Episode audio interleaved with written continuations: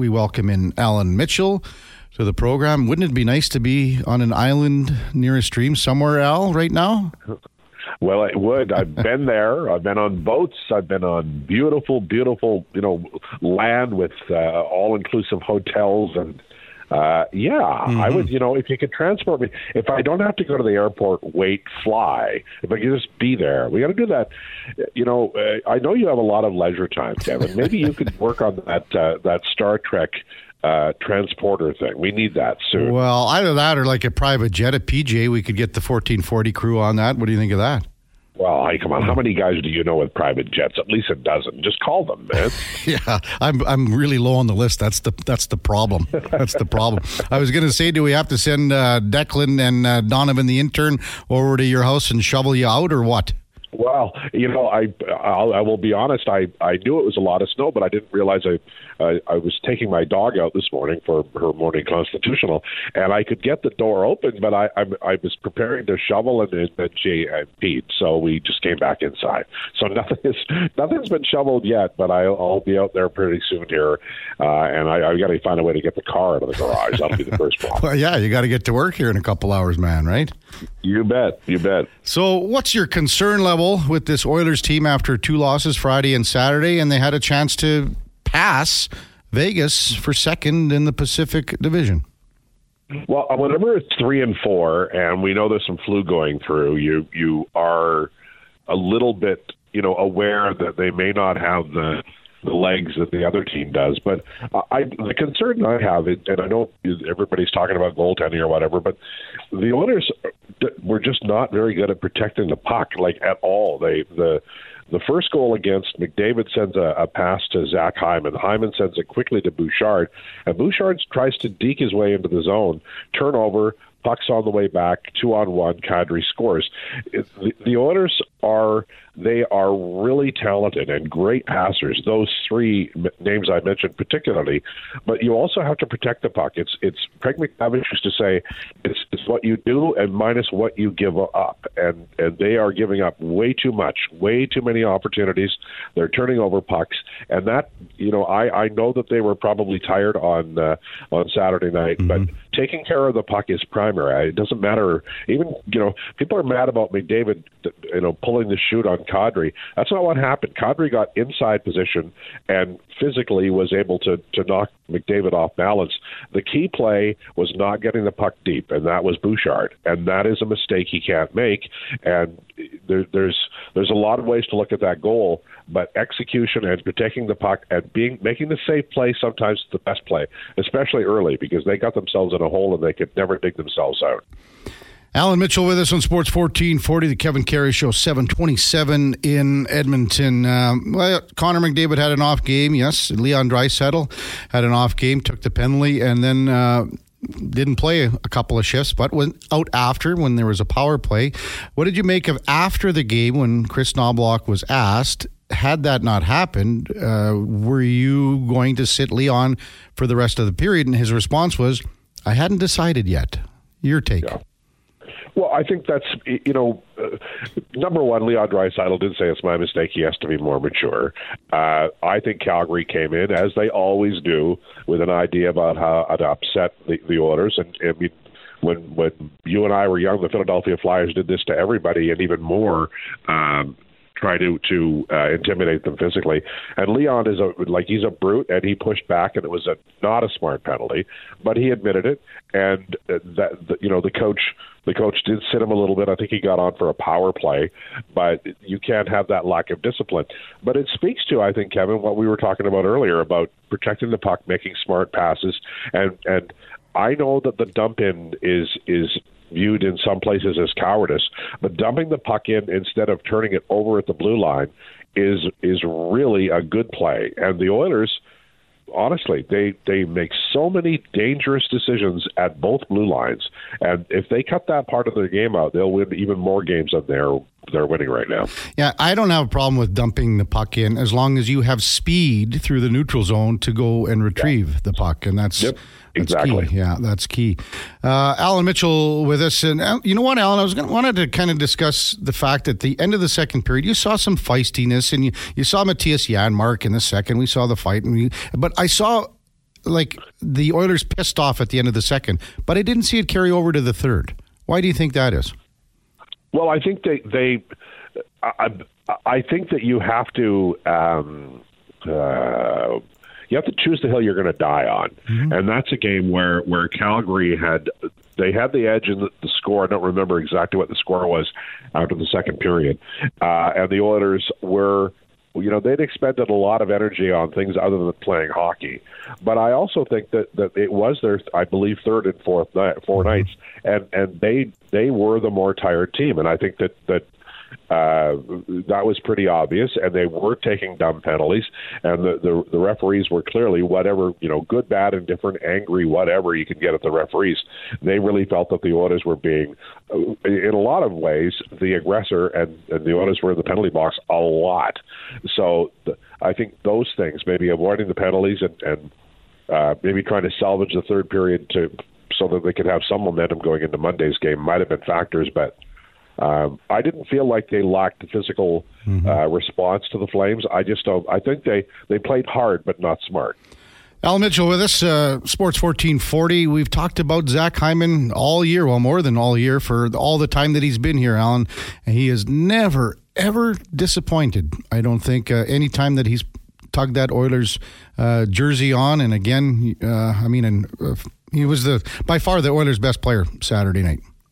He was, and he's a, a unique player in that he's he's relentless he, uh, for the puck and trying to drive to the net and do the things that help you win. I love watching him. I'll never get sick of watching him because he's the, you know, he's got a motor that won't quit. He's intense. He is absolutely uh, uh, has no fear, and and his style on the ice. You know, he's not the most skilled guy on the ice. No. But if you look at like high danger chances and certainly goals, I mean, he's on his way to fifty.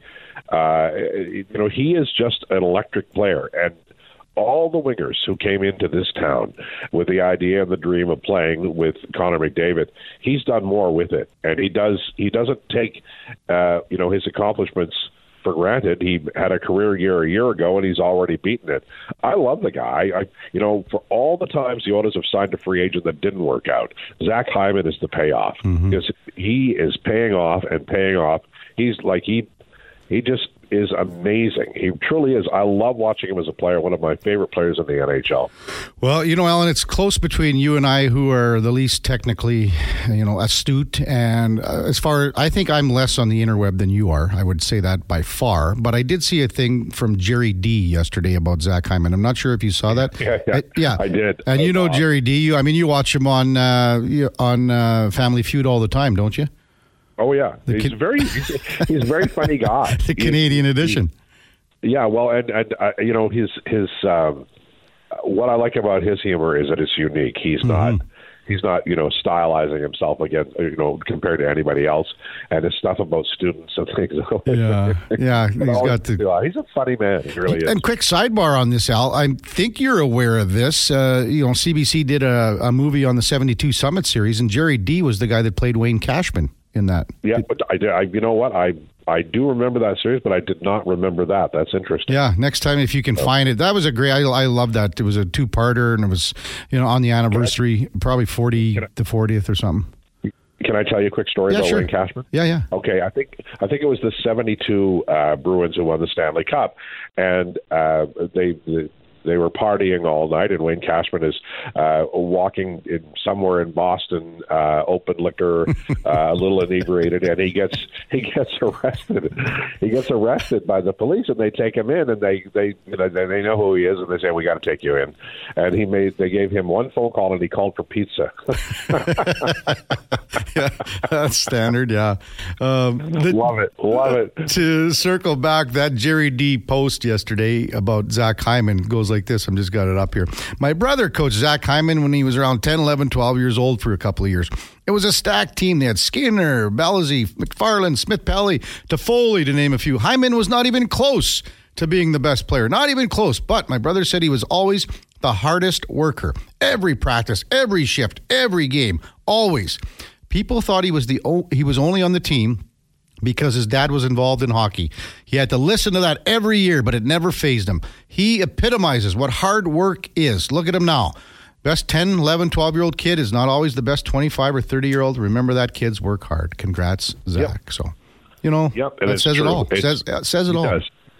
And um, uh, years ago, uh, uh, an aside, and somebody that we know uh, uh, well, um, I talked to Burke Marshall, who was the um, scout for, mm-hmm. I believe, the Islanders uh, when Jason Strudwick was a junior, and he said that that he argued for him and they drafted him, and the reason was he was he said he wasn't the most talented guy, but every time I watched him, he worked hard and he worked hard every game, and I I do think that that um, you know, it's not what you start with, and it's not what happens to you; it's what you do about it. And, and Hyman and Strudwick are examples of that, and you and me too, Kevin. look, look, how far we got with with uh, with the amount of talent we had. Minimal, minimal talent.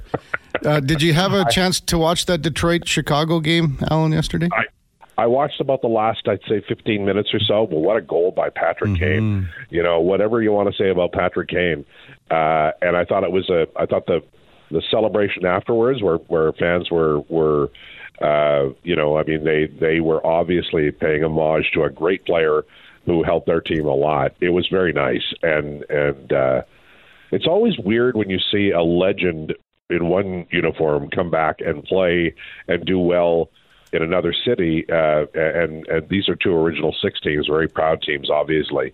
Uh, and I thought it was a really nice. It kind of reminded me of when I was a kid when they would, you know, um, like when remember Guy Lafleur mm-hmm. when he mm-hmm. came back as a New York Ranger or whatever, and. um I, I, thought it was really good. I was I, I, was impressed by the play, number one, and then the response from the fans. Well, how about this, Allan? When I was pretty young, probably uh, maybe 12, 12 years old, I I watched Chris Chelios play a lot of games because he played for the Moose Jaw Canucks in the SJHL. Yes. So yes, that's he did. that's where he got his start. And you think about where times have changed, where kids are going all over the place at young ages. Here's a young kid from Chicago that goes, man, where am I going to play? And think about how it was back then. He ends up in oh, yeah. Moose Jaw. In Moose Jaw. Yeah.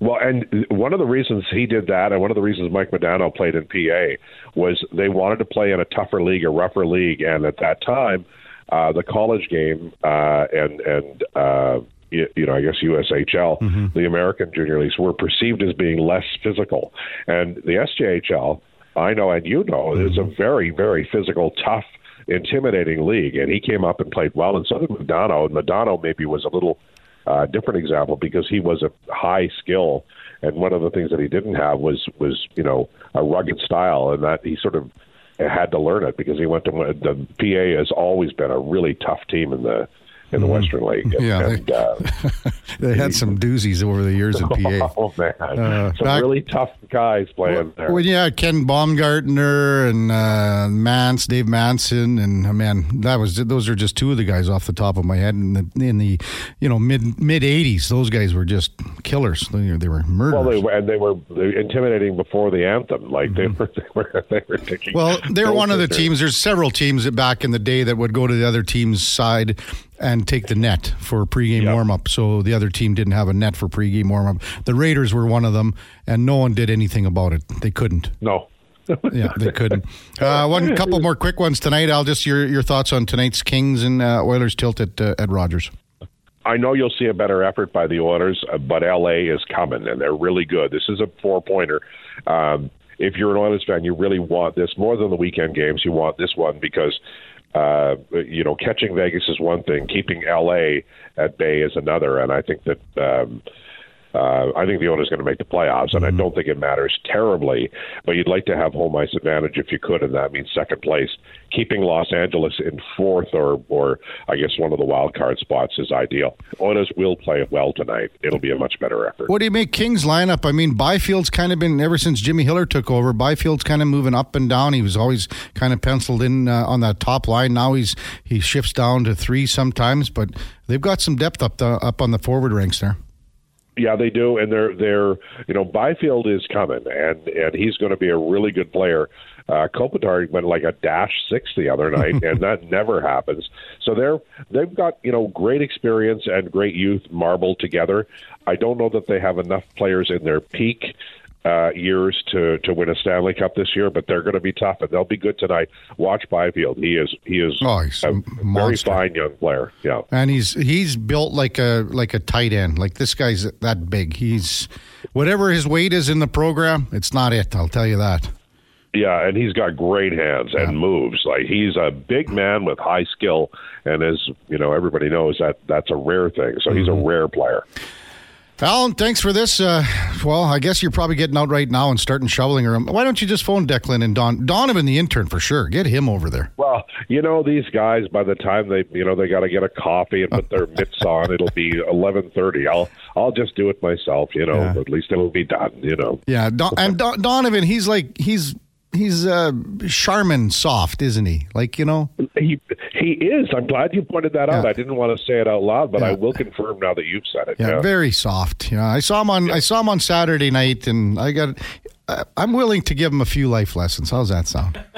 Put it, you know, and, and and needs it right. When Yes. you've got hands that soft, there's something wrong. Thanks, Allan. Talk soon. Enjoy the day, buddy. Have a good one.